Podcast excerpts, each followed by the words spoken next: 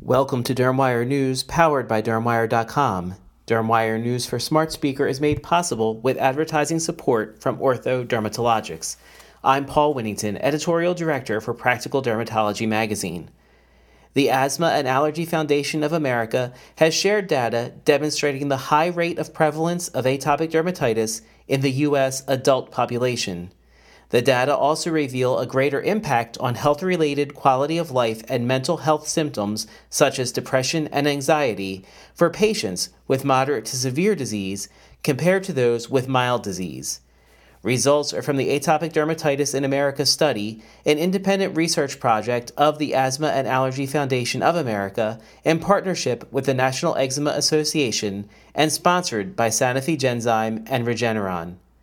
Results of the study, presented at the American Academy of Dermatology annual meeting, found the prevalence of atopic dermatitis in U.S. adults is 7.3%, which is in line with those of a prior study reporting a similar prevalence of the disease.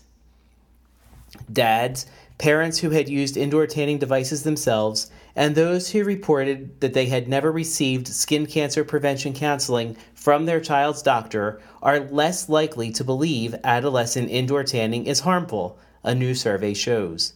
Results of a national survey of 1,205 parents of children age 11 to 17 show that parents of males, older adolescents, and adolescents whose skin was less reactive to the sun were also less inclined to see indoor tanning as dangerous.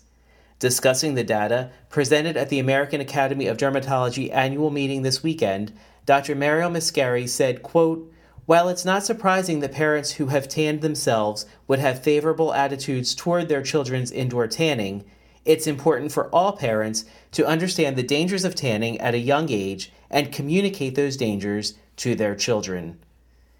Thank you for listening to Dermwire News, powered by Dermwire.com.